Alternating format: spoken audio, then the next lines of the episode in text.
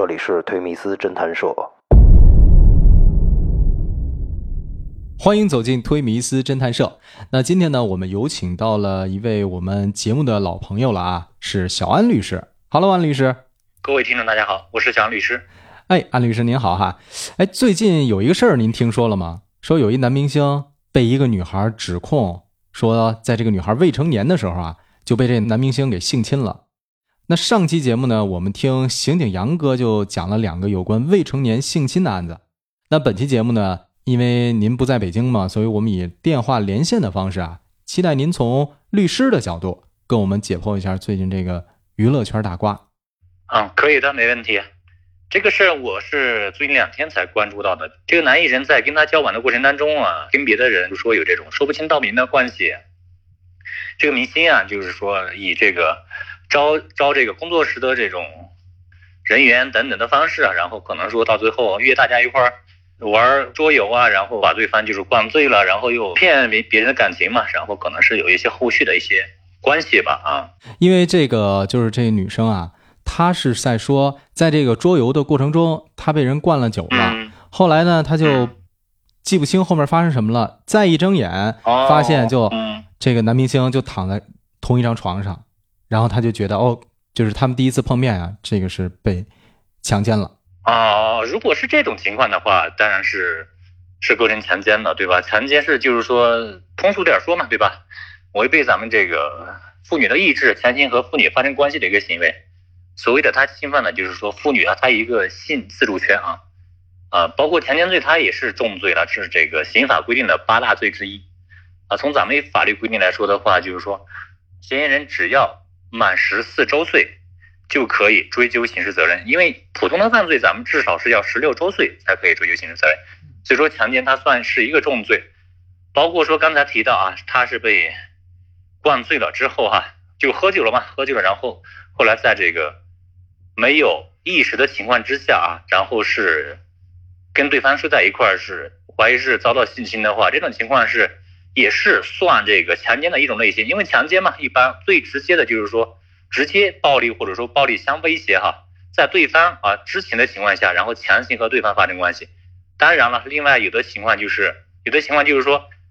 把你灌酒灌醉了，或者说给你吃一些麻醉的药品啊，这样的话，这个受害人可能都没办法去反抗，对吧？都不知道说当时的情况，只是说事后啊，通过说跟对方的这种啊，比如说睡在一块儿，或者说如果说身体有一些不适的这种反应哈，那样的话，他可能判断说遭到强奸了。那我想问一下您啊，就是因为这个女生啊，当事人她当时是十七岁，那如果对受害者呢，她的年龄有什么一个界定吗？比如说她如果是小于十四岁，然后对这个呃嫌疑人会怎么样判刑？她如果在十四到十八岁之间呢，这又该怎么去量刑呢？如果说这个受害方啊不满十四周岁的，十四周岁以上，对吧？就叫妇女；十四周岁以下是叫幼女。如果说对方不满十四周周岁的话，哪怕说对方他同意跟你发生性关系啊，这种情况下，男的嫌疑人如果知道这个不满十四周岁的话，也是会涉及到强奸的。早些年的时候啊，有的地方就是说有一些比较落后的那么一种传统啊，认为说哎，去耍耍比较小的这种女生啊，所以也有人组织这种比较小的女孩从事卖淫活动。这样的话，哪怕说在卖淫的过程当中啊，只要你明知的话，同样也是构成强奸罪的。但是说以前是叫嫖宿幼女罪，二零一五年刑法修正案修订之后啊，就统一是按照强奸来处理，而且是从重处罚的。那怎么去界定他这个强奸罪啊？因为这个故事这个女主角啊，她是在去年的时候第一次跟这个男明星接触，当然第一次的时候他是不自愿的，但好像后来啊，他们又处了这个男女朋友，然后当现在呢，他这个因为男明星这个。各种事情让他很伤心，然后他准备说去爆料的时候，那还能不能认定他大概大半年之前这个强奸的罪呢？他这个情况的确是条件上来说是的确比较被动，对吧？因为一年前的事，肯定说痕迹物证肯定是没有了，生物检材肯定是没有了，对吧？是。所以的话，这种情况更多的可能只能借助说去调查这个事件的参与者双方，包括说如果有其他的成员。参与的话，只能通过他们的这种口供去，去证实这个事儿。但是这样的话，就是说从证据的角度，的确还是弱一些了。存在一定的障碍和难度。那您觉得说最后要要定罪的话，这个会定一个什么程度的罪呢？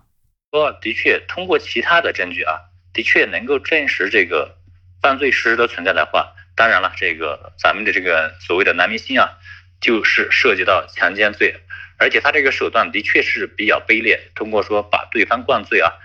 然后从而强行的和和对方发生性关系。后来，至于后来说他们俩是不是男女朋友关系，到对这个罪名是否成立不会影响到，关键是看当时这个受害人是否是自愿的和这个男明星发生性关系。还有一点啊，就是在这个采访报道中啊，这个女孩提到说，这男明星啊，好几种的搭讪的套路，其中有一种就是通过跟他发生过关系的一些女孩啊，相互介绍。包括呢，找一些所谓的粉头，然后去找各种粉丝，去招到他的家里面去实施这个犯罪行为。那么在这个中间的时候，他会给这个中间的介绍者啊回馈一些，比如名牌的包啊，或者一万块钱呀。就如果这样的套路真的存在，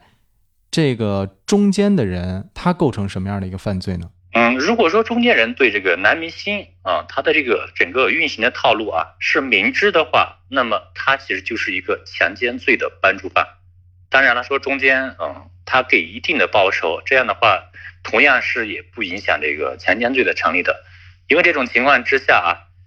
这个受害人和这个咱们这个男明星之间啊，其实他不是一个金钱交易的关系，所以说他当然不属于这个卖淫嫖娼的范畴。因为如果说他们俩是一个金钱交易的关系的话，那么中间人可能会涉及到介绍、介绍卖淫罪。当然了，就咱们案件来说的话，它是一个普通的一个，可能是性侵啊、强奸的关系的话，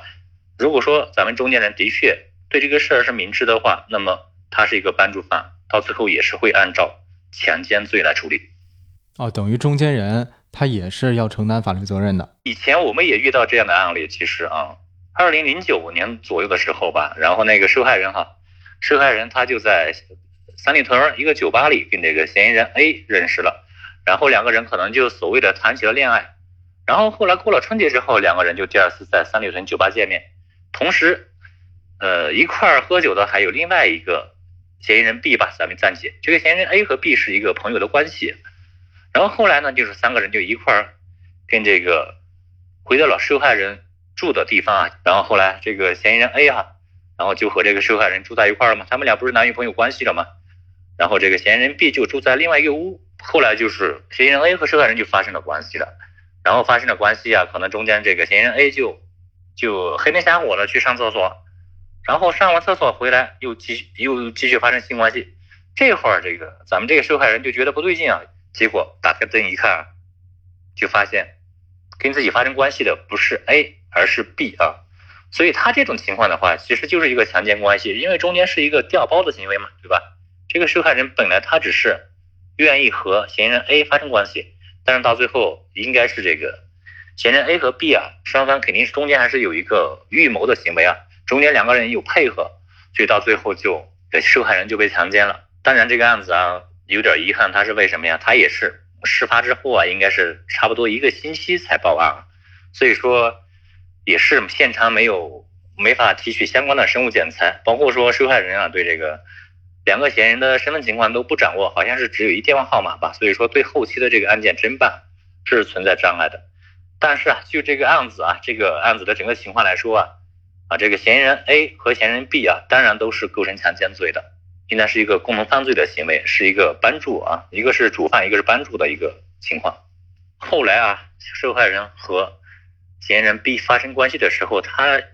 中间是有这种配合、协助、帮助的那么一个行为，所以他也是构成犯罪的，并不是说因为他跟这个跟这个受害人所谓的是男女朋友关系，因此而免于被追究法律责任。好的，明白了。那您觉得这个男明星他的国籍是外籍，那他对于这个？追究法律责任上有什么区别吗？对于国内的来讲，啊，这个不影响啊，因为咱们国家这块就是说犯罪的这种行为的管辖是根据，主要还是这个犯罪行为的发生地啊，这个行为是发生在中国啊，不论说你是哪个国家的人啊，你都同样是要承担相应的法律责任的。他不会说因为是外国人的身份，而因此说享受一些特殊的对待、特殊的政策，不会的。那如果我们换一个角度，万一这个事件中的女方存在编造不实信息的行为，她有可能会负什么法律责任呢？如果说咱们这个爆料人啊，这个女士啊，如果她的确存在虚构、捏造事实的行为的话，那么就会可能涉及到一个罪名，叫做诽谤罪。啊，诽谤罪简单说啊，就是说捏造事实、